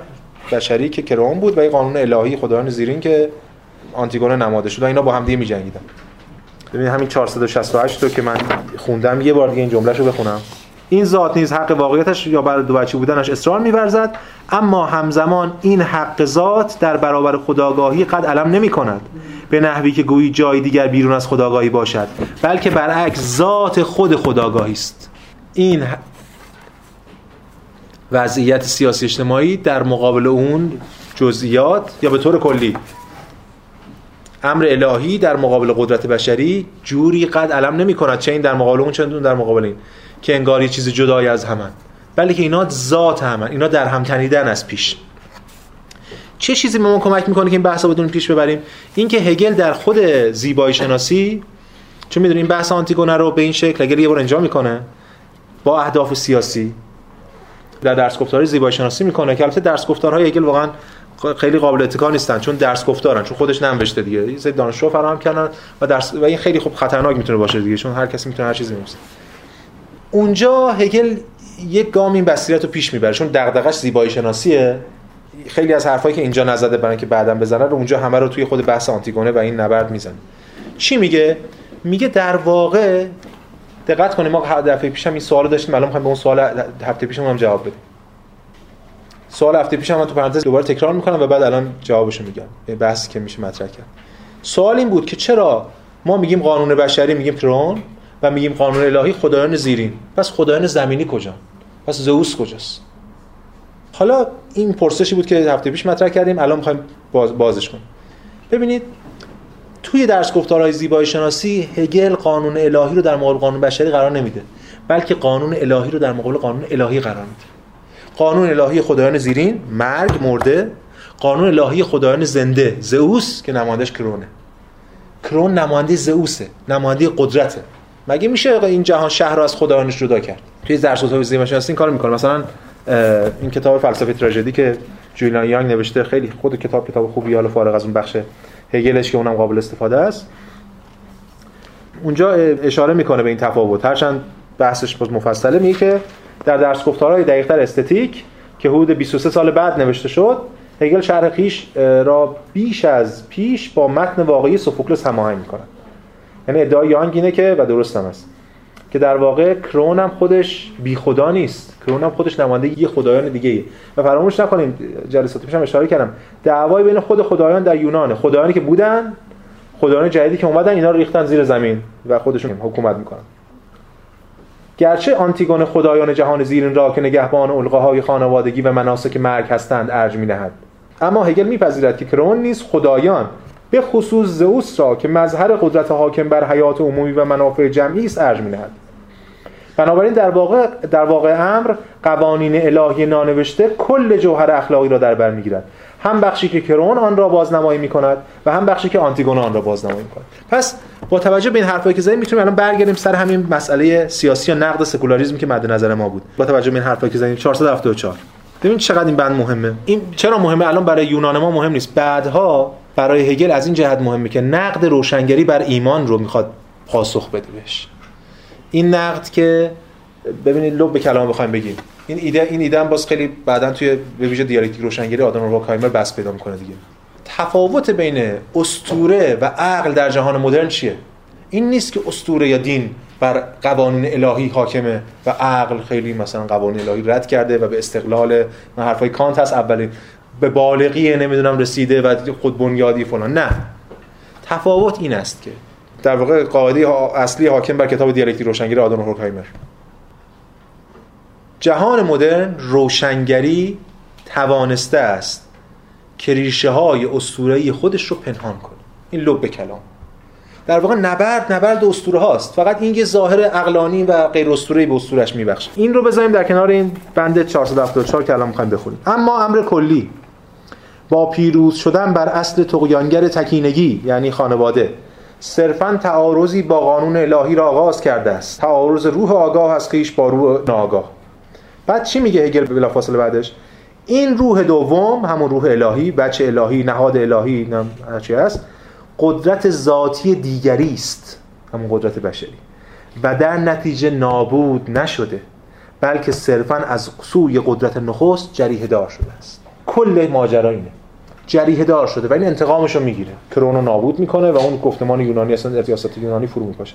ولی نابود نشده. این همواره داره باستولید میشه. اصلا گنده تر از اینه که بخواد نابود بشه. پس اگه ما بخوایم زیل در واقع نقد سکولاریسم یه بحثی رو به هگل نسبت بدیم البته هرچند حواسمون باید باشه که سوء استفاده از این نقد نشه اینه که این در واقع دو تا رویکرد الهیاتی که با هم دیگه در حال نبردن. دو یعنی درگیری درونی خود ساحت الهیاته. چون هر شکلی از قدرت پیوند می‌خوره با الهیات. این اصلا چیزیه که با تعیین و عوض کردن چهار تا اسم و عوض کردن چهار تا ویترین تو جهان مدرن حل و فصل نمیشه قضیهش یه طرف فقط تونسته ریشه های الهیاتی خودش رو به این معنا پنهان کنه. بسیار خوب. اینم از بحث ما در مورد مسئله سیاست نزد هگل و مسئله آخری که امروز می‌خوام بهش بپردازم و به بحث رو جمع می‌کنم. در مورد خواهر و برادر من فقط این نکته میگم و یعنی چیزی که به ذهنم می‌رسه رو میگم و رد میشم. ببینید یه تناقض اینجا وجود داره. هگل در عناصر فلسفه حق و همچنین در جاهای دیگه حالا مشخصا عناصر فلسفه حق از خانواده دفاع می‌کنه. بله هگل خانواده گراست مثل خود افلاطون. خانواده میانجی بین فرد و دولت. خانواده نباشه نمی‌تونه میانجیگری خانواده فضیلت رو به بچه ها میآموزه بچه رو تربیت می‌کنه تا بچه بره با شهر مواجه بشه. خانواده اگه بچه رو تربیت نکنه دولت بچه رو تربیت نمی‌کنه دولت بچه رو تنبیه می‌کنه. فرق خب حالا تو این خانواده چرا خواهر و برادر؟ این سوال خیلی مهمیه. ببینید هگل منطقا باید از رابطه زن و شوهر دفاع کنه. چنان که هگل میگه رابطه زن و شوهر عشق حتی در رابطه زن و شوهر رابطه جنسی در بین اینا در نهایت معطوف به تولد بله تولید تولید مثل کودکان بعدی و این جامعه موتور محرکه این جامعه بر اساس این تولید مثل داره به پیش میره. پدر مادرم بعضی که تولید کردن اصلا پرت میشن و بعد اون جوانان شک میدن ماجرا رو و ادامه پیدا می‌کنن. این خب ایده خیلی مشخصه که میشه اولش رویکرد مسیحی یا تکمسری که هگل داره به خانواده و مفهوم عشق مفهوم تولید مفهوم سیاست رو همه اینا رو کنار هم دیگه فهمید. اما سوال اینه که چرا برادر و خواهر؟ چرا هگل برادر و خواهر رو انقدر متمایز می‌کنه؟ اصلا برادر خواهر تاکید رو برادر خواهر چون هگل چرا برادر خواهر دست می‌ذاره روش همین هفته پیشم خوندیم؟ به خاطر اینکه هگل از این چیز کلمه استفاده میگه گفتیم لوست دیگه در آلمانی. میگه بین اینا میل وجود نداره. منظور میل جنسی احتمالاً دیگه چون میل امیال وجود داره. برادر خواهر بین که بینشون میل جنسی وجود نداره. خب این یه حرفی که خیلی هم هستن به هگل انتقاد جدی می‌کنن که هگل مرتجع و تحت تاثیر زودگراهی مسیحیه. مثلا خود این ایده که میل جنسی وجود نداره. به یه معنا اگه بخوایم بگیم کمی آنتیگونه در واقع چون آنتیگونه هم ازدواج نمی‌کنه آنتیگونه هم در واقع باکره میمیره آنتیگونه هم برای برادرشه. آنتیگونه شاید کهن الگوی تمام قدیسان قرن وسطا باشه من نمی‌دونم. و اون ایده زهدگرایی مسیحی که اصلا چون میل بده فی نفسه و میل باید ترد شه و اینا.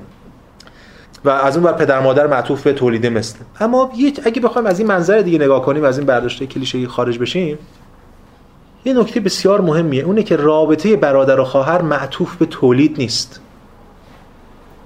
رابطه زن و شوهر معطوف به تولیده. ولی هگل اون رابطه که معطوف به تولیده رو در وهله اول قرار نمیده از ارزش و بلکه میره سراغ رابطه برادر و خواهر که با استفاده از آنتیگونه اتفاقا میشه گفت معطوف به مرگ نه معطوف به تولید معطوف به نابودیه. ببینید باز در خود آنتیگونه یه جایی هستش که اینجا ایسمنه داره بحث می‌کنه با آنتیگونه. آنتیگونه بهش میگه که همان که هستی باش من برادری دارم که باید به خاک بسپارم. پس از این جنایت جنایت زیبا مرگ برایم دلپذیرتر است. و بعد اون هی میگه که هی آنتیگونه می‌خواد بره به سمت مرگ و ایسمنه میگه چرا می‌خوای بمیری؟ تا آخرش ایسمنه برمیگرده میگه تو از عشق شعله وری.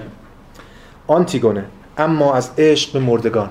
این یه نمونه هاش هم باز میشه توی اینجا پیدا کرد. اگه بخوایم اینو یکم هگلی ببینیم و به دیالکتیک هگل مفهوم آفبونگ اینا پیوندش بزنیم میشه از این ایده دفاع کرد که مرگ اساس زندگی. همونجور که در هگل نفی اساس پیشروی دیالکتیکیه. یعنی شرط تولید این نفیه این مرگ درونی خود وضعیته. و اینجاست که خیلی از شارهام خیلی ها که البته اولین شارهای متأخر مثل میلز مثل همین گیرهارت و اینا اشاره کردم به اینکه اینجا یه تنشی بین دو تا اصل فرویدی تاناتوس و اروس در کار اصل لذت و اصل مرگ. و می‌دونیم فروید متقدم که همه چیزو لیبیدو می‌دید و اروس می‌دید اروتیک می‌دید بعدا در بر اصل برای لذت به یه معنا دست می‌کشه. دست می‌کشه که باز تعبیر می‌کنه که همه چیز در خدمت تاناتوسه. همه چیز در خدمت مرگه. مثلا مرگی که داره حقیقت رو به پیش می‌بره و اینا. در واقع به بیان دیگه یه جور والایش پیدا می‌کنه لیبیدو. اگه ما خواهیم اینجوری تحلیل کنیم اتفاقا می‌تونیم اینجا هم همینجوری بخونیم مسئله رو. یعنی اینکه یه نکته هم تو پرانتز میگم. ببین مرگ آنتیگونه اصلا مهم نیست تو این تراژدی. مرگ آنتیگونه اتفاقا خیلی لوسه. نه اگه خونده باشین اونجایی که آنتیگونه داره میمیره میره توی دفن داره میشه همین حرفای کلیشه ای که آه من مردم وای من نمی‌دونم مردم ببینید که من اصلا مرگ آنتیگونه مهم نیست. چی مهمه؟ مقاومت آنتیگون در مقابل کرون یعنی فرمان سرپیچی یا فرمان نافرمانبری و همچنین دفن نشدن در واقع برادرش پولینیکس. این دوتا مهمه.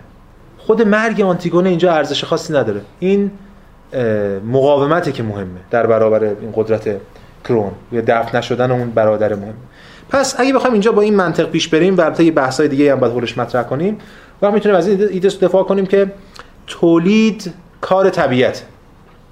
چون طبیعت بر به مرد و زن به رابطه جنسی مبتنی بر تولید مثل بها میده. اما مرگ داره تاریخ رو به پیش می‌بره. چون ما داریم در تمدن درباره تمدن صحبت می‌کنیم نه طبیعت. تمدن بر مرگ استواره بر ویرانی استواره. ما داریم از باز تکرار می‌کنم جمله که بارها خوندیم. حیات روح حیاتی نیست که خود را از مرگ پس کشد و از دسترس ویرانی مسون نگاه دارد بلکه حیاتی است خود را در آن تاب میآورد. خود را با مرگ به پیش میبرسد. و حالا اگه بخوایم یه فقط منبعی رو معرفی کنم و بگذرم یه مقاله خیلی درخشانی داره سوزان گیرهارت که ما اینجا ترجمهش کردیم خیلی سال پیش البته می‌دونم خونده نشده این متن که به اسم بقایای فلسفه روانکاوی پس از ناقوس مرد اونجا گرهارت میاد با هگل فروید رو نقد می‌کنه. خیلی مقاله درخشانی ولی میگم خونده نشده بخاطر که خب هم دشواره بعد فرصتی بشه بتونیم اینو اصلا تفسیر کنیم. ایده سرکوب رو سرکوب فرویدی رو اصلا یه چیزی هم خدمتتون. میشه از آنتیگونه در مقابل اودیپ سخن گفت. هگلی که آنتیگونه رو می‌ذاره اساس پیشروی تاریخ در مقابل فرویدی که اودیپ رو می‌ذاره اساس پیشروی شکلی کودک. و این رو به نقد فرویدی رسون. سوزان گرهارت اینجا سراحتا از هگل به مسابه یک فیگور پسافرویدی نام می‌بره. مفهوم سرکوب فرویدی رو مفهوم ارتجاعی نسبت به آفبونگ هگلی می‌دونه و آفبونگ دون به کار می‌بره. یه بحث خیلی خوب فنی و پیچیده‌ای داره. تحت تاثیر بحثی که دیریدا و اینا مطرح می‌کنن و پاسخ به سارا کافمن و ایناست. ولی اینا رو بذاریم کنار برگردیم بحث خودمون. میشه اینجا از مرگ به مسابق امر مولد اما معنای تاریخی کلمه معنای تمدنی کلمه رو نام برد. و اینجاست می‌تونیم ما در مورد صحبت کنیم که چرا برادر و خواهر مهمه. چرا مرگ انقدر مهمه؟ چرا نسبت اینا با همدیگه مهمه؟ چرا این وسط زن و شوهر مهم نیستن؟ از اون هگل کلیشه‌ای خانواده محوری که فقط می‌خواد تولید اتفاق بیفته ولا غیر ما به یه رابطه عشق بدون تولید راه می‌بریم که اتفاقا خیلی متأخرتره و در واقع با اون هگل کلیشه‌ای خیلی فاصله داره. خب این از بحث خواهر و برادر نسبتشون با مرگ و نفی در نزد هگل تا این بحث ها رو همینجوری بذاریم چون هنوز گام های مونده این بحث بحث بسته نشده. تا جلسه بعد بخوایم فرصت پیدا کنیم یه یه ساعت این شماره پنج رو بتونیم باز کنیم با ارجاعات به خود آنتیگونه بخش آنتیگونه پیداشناسی روح هگل. خب سوال. من یه سوال داشتم راجع به ضرورت تاریخ. من اگر درست فهمیده باشم شما گفتید که وقتی که یک اتفاقی میفته نمی‌تونیم بگیم مقصر کی بوده؟ چون این نهادهایی هستن که ضرورتا تضاد دارن و تنش دارن. ما هم نمی‌تونیم بگیم. مثلا شما مثلا زدید که اگر مامان هیتلر هیتلر به جنگ نمیشه. نه اصلا اگه مامان هیتلر هیتلر به دنیا نمی آورد تصور غلطیه. حالا من نگاه به شما میگم می‌تونید مربع استگوش تصور کنید؟ به همون از اما من سوالم یه جور دیگه است. یعنی می‌خوام بگم که اصلا خود اون جامعه یا اون نهاد مگر چیزی نیست که ارتباط افراد. یعنی افراد خودشون هم قدر مطلق افراد هم که اصلا مهم نیست اون بله. رابطه رو که دارن شکل میدن اون بله. شبکه رو می‌سازه و این میشه بله بله خب حالا این فرد به مسابقه بلوک هایی که داره این جامعه رو می‌سازه در تصمیم تاریخی خودش می‌تونه اثر گذار باشه دیگه یعنی ما وقتی که میگیم جنگ جهانی اول اگر ولیعهد اتریش کشته نمی‌شد در اثر اون شلیک امکانهای علمی دیگری وجود داشت که جنگ جهانی اول شروع نمی‌شد. بله. پس تصمیم اون فرد برای کشتن ولیعهد به همون اندازه مهمه که می‌تونه سرنوشت رو بله مهمه. شکی نیست. در این که آیا می‌تونسته این کارو نکنه؟ در این که ببینید ما قبلا در مورد این بحث کردیم. البته خوش در خود همین ترم های گذشته البته من یه پرانتزی هم باز کردم امروز. گفتم اگر اینجا فرد می‌زنه بعدها فرد رو به یه معنای دیگه احیا می‌کنه. اینو بعد ببینیم چیکار می‌خواد بکنه. خیلی هم باید حواسمون باشه در این موارد صحبت می‌کنیم. حرف کلی نزنه که دچار سوء تفاهم یعنی اشتباه نگیم نگیریم ماجرا. ولی به حال اتفاقی که افتاده اینه که ما در طول این ترم های گذشته به ویژه از اسپینوزا به بعد یه جا تکلیف ما روشن شد. این که اسپینوزا به ما نشون داد چگونه جبر مطلق در جهان حاکمه و اختیار حالا اینجا به قول هگل خودسرانگی تصمیم اینجور چیزا مهمه. تاثیرگذار تصمیم برای فرد تصمیم می‌گیره. اما این تصمیم ریشه در خود ذات توهی که نداره. یه علتی داره که اونا می علتی دارن که اونا می علتی دارن. حالا چه بخوایم طبق سلسله نظام علی صحبت کنیم. همون کسی که رفته ولی عهد اتریش کشته یه علتی داشته رفته اون کارو کرده دیگه. بعدش هم اونم یه علتی داشته هم یه علتی داشته این سلسله ازلی ابدی اصلا کسی نمی‌تونه وسط خلل ایجاد کنه. هم این مسئله که این یه سلسله عللی همین که به لحاظ سیاسی اینا هر کدوم از این نهادی از این منظر نگاه می‌کنن. ما نمی‌تونیم فردا از نهادش بکنیم بزنیم از این منظر دیگه به جهان نگاه کن به همین دلیل مسئله اینه که اینجا بر اساس ضرورت تاریخ به پیش میره. اینکه افراد مهمن تاثیرگذاره عملشون بر تاثیرگذار. اما مسئله که این عمل از خلأ نمیجوشه. یعنی من همین توهمی که ما داریم به مثلا به نام اختیار که نمی‌دونم این کنم یا آن کنم خود دلیل اختیار است سنم این توهم نقد میشه. وگرنه اینکه من تاثیر گذارم در تاریخ آره من الان دارم یه حرفی می‌زنم شما دارید میشنوید من دارم تاثیر می‌ذارم. ولی اینکه این تاثیر رو از بطن خود من به مسابقه خلا جوشیده یا یه سلسله عللی بوده سیاسی اجتماعی تاریخی فرهنگی نمی‌دونم هر چی این بحث دیگه. اما بگذارید ما اول از همه آب پاکی ضرورت رو روی دست خودمون بریزیم. دیگه دنبال یک موهوماتی نباشیم برای نجات دادن خودمون. به اسم آزادی فردی و نقش افراد و اینا. بعدش ببینیم آیا می‌توان از یک شکل دیگری از آزادی صحبت کرد که آزادی کلی باشه. حالا ما وعدهشو دادیم دیگه باید برسیم دیگه. تو پیداشناسی رو هم راجبش جلوتر صحبت خواهد شد. هرچند بازم یه جایی سلبیه بیشتر. خب بفرمایید آقای سیاوش. یعنی اون کنش اجتماعی که شکل می‌گیره اون رو هم شما مسئول یه ضرورت می‌گیرید در مقابل مثلا یه نهاد. بله. بله. ولی هفته بعد باید در مورد هم صحبت کنیم. ما در مورد این صحبت می‌کنیم هفته بعد که آیا در مورد آنتیگونه اصلا چیزی به اسم تکینگی ممکنه یا نه؟ رد می‌کنیم و بعد از یه شکلی از تکینگی باید دفاع کنیم دیگه.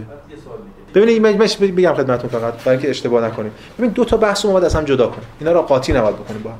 فکر کنم هفته پیش بوده دو هفته پیش همین بحث مطرح شد. ببین دو تا بحث رو باید از هم جدا بذاریم. یکی ضرورت علی ماجرا که تکلیف روشن. حالا نه تکلیف من روشن ها شاید بعضی تکلیف روشن. دیگه تکلیف روشنه که اینجا یه ضرورت علی حاکمه و به همین دلیل تاریخ ضروری. اما یه سطح دیگه سطح سطحی که می‌تونیم ما افراد رو متمایز ببینیم.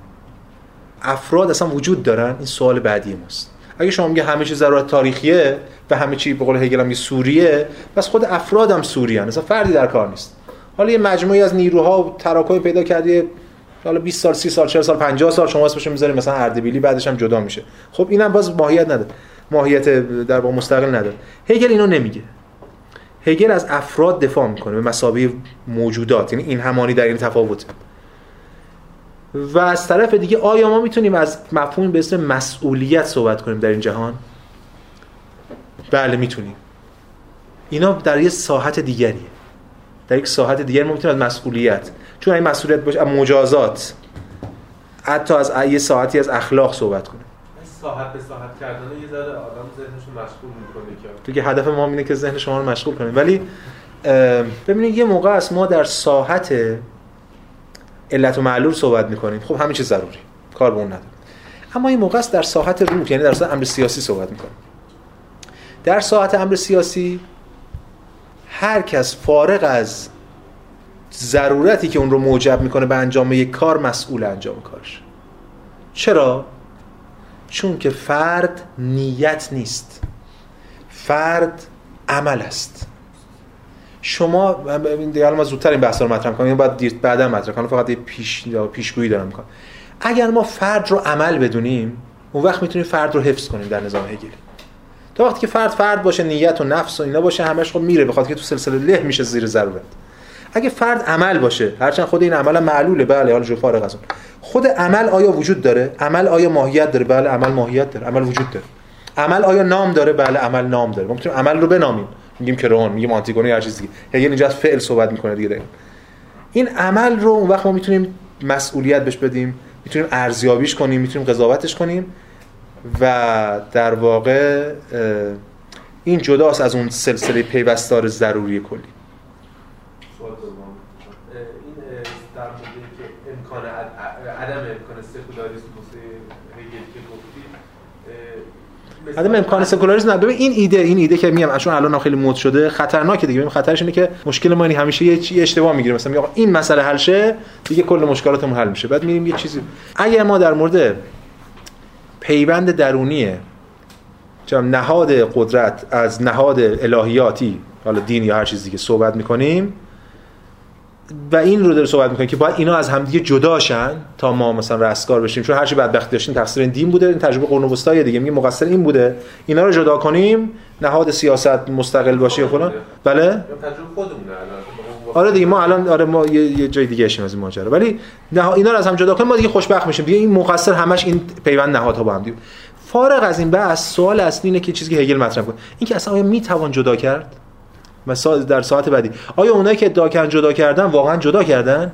یا یه سر یه نقابی گذاشتن؟ ما در مورد این صحبت می‌کنیم که مثال یونانیشو برای ما زد. اونا خدایانشو تقسیم بندی کردن من می‌خوام برم مثالش مثلا تو دوری روشنگری چیه یا تو عصر حاضر می‌رسیم. همین تو هگل اصلا هگل اصلا بحث داره در موردش.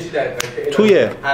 توی بحث محل بعدی ما که روح از خود بیگانه و فرهنگه اصلا روشنگری و ایمان و تقابل روشنگری و ایمان. می‌دونی هگل اونجا تمام نقدهای روشنگری علیه ایمان مسیحیون برمیشمره و نشون بده هیچ کدوم از این نقدها برای ایمان روشنگری وارد نیست. هگل موضع الهیاتی اتخاذ می‌کنه. خب؟ اونجا هگل بحث می‌کنه. ما در مورد این بحث می‌کنیم. و اتفاقا هگل نشون میده به ما که بیرحمی مطلق رو انقلاب کبیر فرانسه رو رقم می‌زنه با اون گیوتین و سربریدن هایی که مطلقا ادعا داره که کنده شده از نهاد الهیاتی. بفرمایید بعد شما بفرمایید. این خداگاهی که گفتیم که جامعه می‌رسه بهش دوباره مثل همون م- ام، الزامش اون بازشناسی نهادها نسبت به اون خداگاهی یعنی دارم میگم اینجوری اگه بازشناسی رخ بده باز ما می‌رسیم به یه چیزی که شاید مثلا یه یه جنس ایدئولوژی ممکن باشه. بله. ببینید ما در مورد اینکه اولا در مورد قایت پیدارشناسی روح ما فقط یه توی پیشگفتار یه چیزای کلی گفتیم. و نکته شما نکته درستیه اونجا ما در نهایت اگه یادتون باشه من این شکلی هم پای تخته کشیدم که این میشه پاییز پارسال میشه.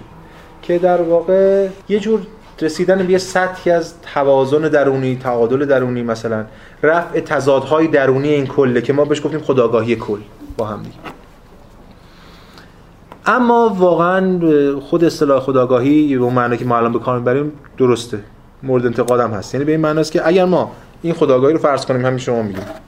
یه آرمان ایدئالی که ما قراره بهش برسیم و آیا خود این بعدا تبدیل به مسائل مطالب بعدی و مراحل بعدی و اون تناقضات تنش‌های بعدی نخواهد شد؟ بله به این معنا خواهد شد دیگه. یعنی واقعا هگل اگه اینو بزنیم این اینو باید فرض بگم البته اینم باز رویکردهای مختلفی. من نمی‌خوام ادعا کنم هگل اینو میگه. به من تو اون- موضعی که من هگل رو می‌خونم دانش مطلق هگل رو و روح مطلق هگل رو می‌خونم روح مطلق هگل و دانش مطلق یک دوره تاریخی نیست که ما قراره بهش برسیم یا رسیدیم یا چیز یه سوه سمت و سوه مثل اشاره است. اینجوری اگه ببینیم اون وقت ما می‌بینیم که فقط کل ماجرا در این مسیر بودن.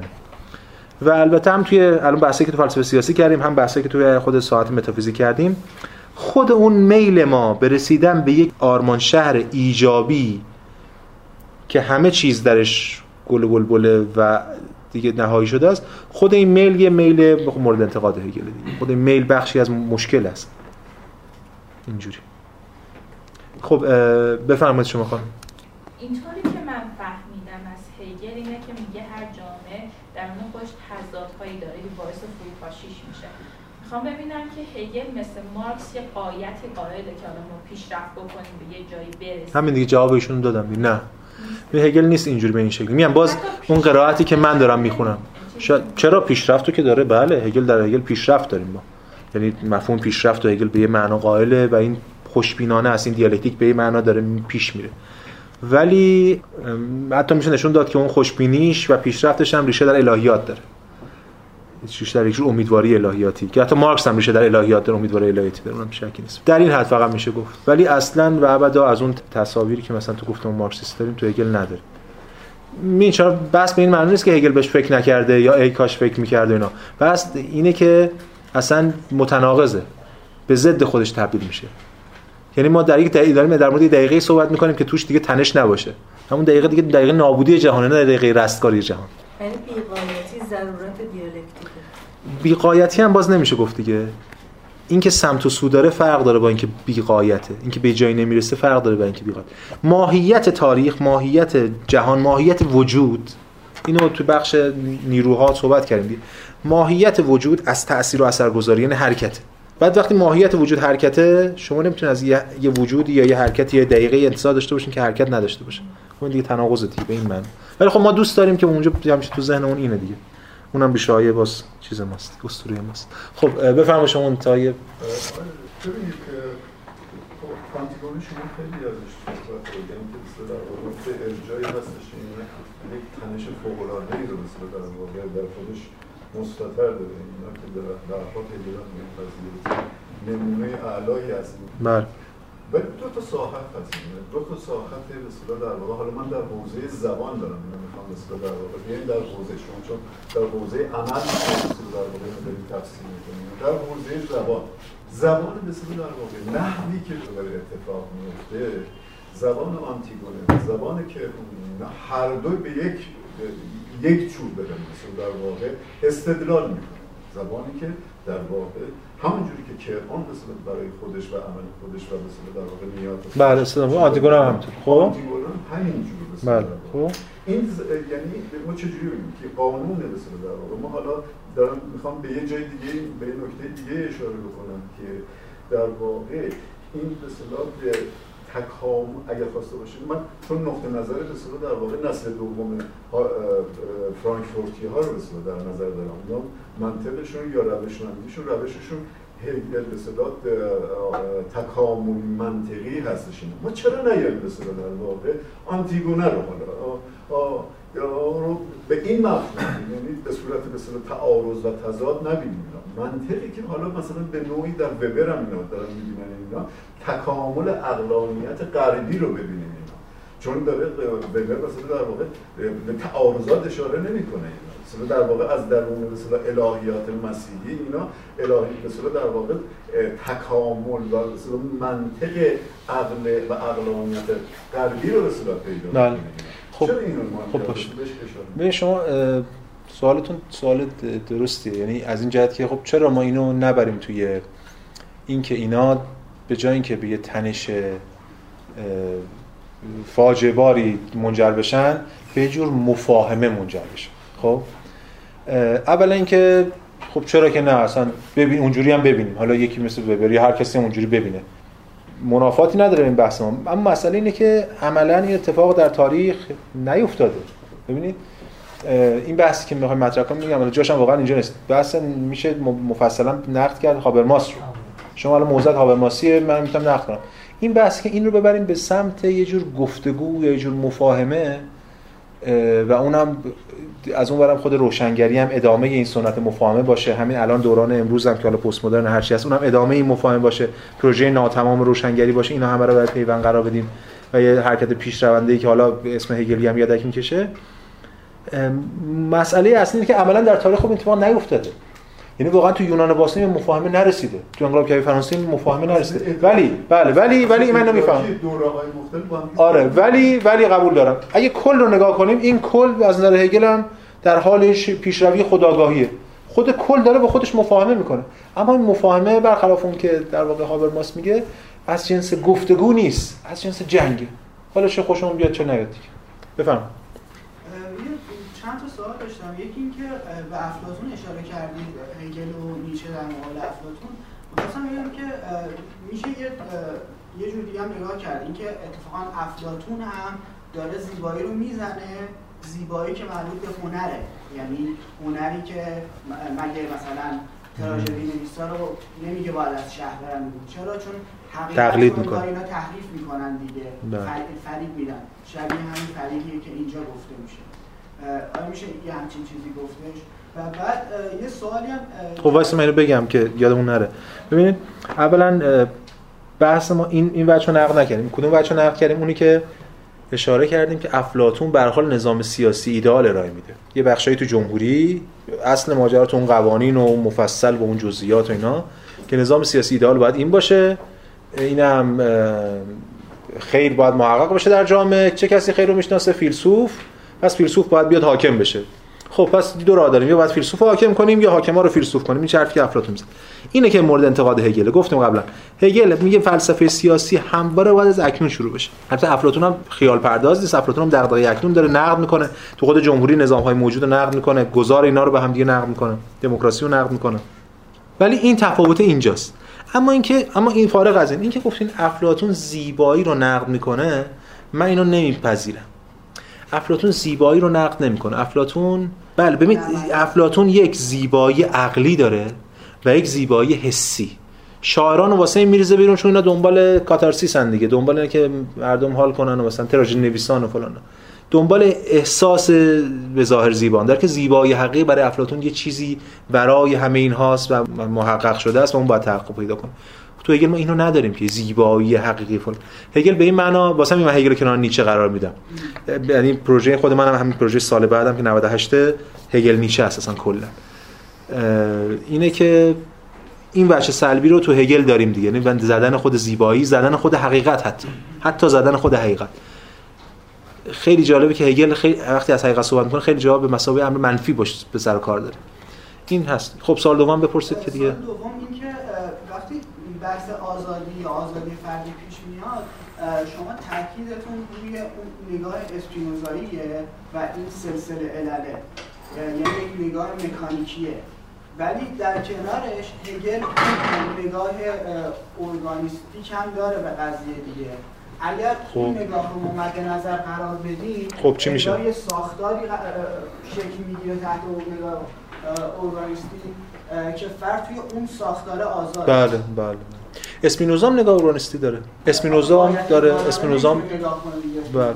چی نمی‌تونه؟ قایت هنگارانه اه، بله قایت نداره. بله درست اسپینوزا قایت نداره. ولی اون قایتی که اسپینوزا می‌زنه همون قایتی که هگل هم می‌زنه. این یه بحث البته کم رادیکاله. ولی وقتی اسپینوزا میگه از منظر الهی نگاه کنیم در واقع منظورش اینه بریم جای چش خدا نگاه کنیم به جهان. مثلا که از منظر کل نگاه کنیم. این اولا ثانیا اسپینوزا عین هگل. یعنی می‌خوام بگم هگل در این زمینه اسپینوزاییه. اسپینوزا هم فرد حفظ می‌کنه. کناتوس حفظ می‌کنه. کناتوس هم خیلی مثلا یعنی جوهری کناتوس اصلا کناتوس رو نمیشه رها کرد به این بهانه که فقط یه حالتیه و اینا همه تو هم حلن و چون اسپینوزا گرفتار این عرفانگرایی مونیستیک ابسولوت مونیستیک نمیشه. ولی من می‌خوام بگم که این ایده یعنی تصورم اینه که ایده هگل اینجا پروبلماتیک هگل با پروبلماتیک کتاب پنج اخلاق اسپینوزا همراست است ولی بله این نکته که شما کردین باید به مسابقه تذکر همواره پس ذهن ما بمونه. که اون ضرورت یک ضرورت صرفا مکانیکی نیست. قرار نیست باشه. و نیست واقعا. من بحث من تا حالا همین در مورد ضرورت صحبت کردیم نبوده. ولی خب بعضی موقع یه جایی هگل یه حرفی می‌زنه یا ما یه صحبت یا یکی یه سوالی می‌کنه ما جواب میدیم. یه بخشی از این ماجرا یک بعدی مجبوریم رو جواب بدیم دیگه. بله اینم هست. آخرین سوالم شما بپرسید. آنتیپونا که حشر می جلوتر می‌بینی که کسایی که طرف کروم بودن اول این درباری و سراهنگ و اینا اینو ارجاع میدن به یه عقلی میگن که تو از خرد بی بهره بی ولی اگه کرون داره بر مبنای مقتضیات نهادیش عمل می‌کنه اونجوری که هگل میگه بله بله بله. اتفاقا این عقل همون لوگوس دیگه. یعنی همون عقلی که در واقع کلیتر از این نهاد خاص می‌بینه. نمی‌تونه کروم ببینه. ببینید؟ ببینید یه نکته همینه دیگه. اون کسی که تو نهاده ببینید کسی که تو موضع قدرته. این تجربه هم همیشه ما تو تاریخ هم داریم دیگه. که تو موضع موضع قدرت نمی‌بینه مثلا یه دو هفته کافیه بره یه حبس بکشه یه دفعه همه بینا میشن دیگه اینجوری شدن. تو موضع قدرت نمی‌بینه اصلا طرف و کاملا انت... چیز کاملا پافشاری می‌کنه بر موضع خودش اینکه من حاکمم و اینا که بحثی هست. حالا ما هفته بعدم نقل قول باز می‌خونیم. ولی می‌خوام اینو بگم. بذار من جواب میگم بعد شما چالشونو بگید. اینا همه ارجاع میدن بهش هم اون نمی‌دونم پیشگوه همون سراهنگه همون پسر خودش میاد باش بحث می‌کنه. حالا خود آنتیگونه باز کمتر آنتیگونه خیلی با خرد اینا کار نداره. میاد به میگه که آقا تو به خرد بپیوند. بعد برمیگرده به بعد با پسرش هم داره بحث می‌کنه. پسرش میگه مثلا دغدغه‌ام عشقم نیست بلکه مثلا خود تویی می‌خوام تو رو نجات بدم از این حرفا. اون عقلی که میگن کدوم عقل؟ اون عقل که اتفاقا تضمین کننده قدرته از قضا و خود کرون نمی‌دونه به خاطر یک بعدی نگریش داره قدرت خودش رو نابود می‌کنه در واقع. مثل هر حاکمی که قدرت خودش رو نابود می‌کنه این فکر می‌کنه اعمال قدرت به صورت بیواسطه تر به معنای حفظ قدرت در که به ضد قدرت تبدیل میشه. اون عقل عقلی که دوتا رو می‌بینه. همون چیزی که بتونه بهش میگه ذات در کلیه. هم زمان که هگل میگه هر کدوم توی نهاد خودشون دارن درست عمل می‌کنن؟ آره نه هر کدوم در نهاد خودشون درست عمل می‌کنن دیگه. این درست عمل کردن این هر کدوم در جای خودشون درست عمل می‌کنن. این الان در نهاد خودش داره درست عمل می‌کنه. چیه؟ ولش کنه میفته خب این داره درست عمل. اینا به این معناست که مثلا این الان بخور تو کله کسی کار درستی کرده؟ نه دیگه. مثلا که این یعنی داره بر اساس قاعده خودش عمل می‌کنه. نباید دیالوگی با کرون داشته باشن. ندارن دیگه مونولوگن دیگه. اینا اونام همینطور اونها هی بهش میگن ببین به اونم نمی‌بینه دیگه. به همین سادگی. کروم حرف کسی گوش نمیده. ولی این نکته خیلی مهمه. به ویژه توی یونان که اینو داریم توی موساها. توی تراژدی موساها همون دختران چی که میان هم در مورد این حرف می‌زنن که حقیقت چیه و قصه ها رو میگن. اینا در واقع نماینده صدای یه عقل فرانهادی هن. که می‌خوان حفظ کنن وضعیت رو از این چیز. و دائما به اونا ارجاع داده میشه. ولی خب اون فرد کی اونو می‌بینه وقتی نابود میشه نهادش فرو میپاشه وقت تازه میگه من الان دیدم فهمیدم. نمیشه دیگه بله متاسفانه. خسته نباشید.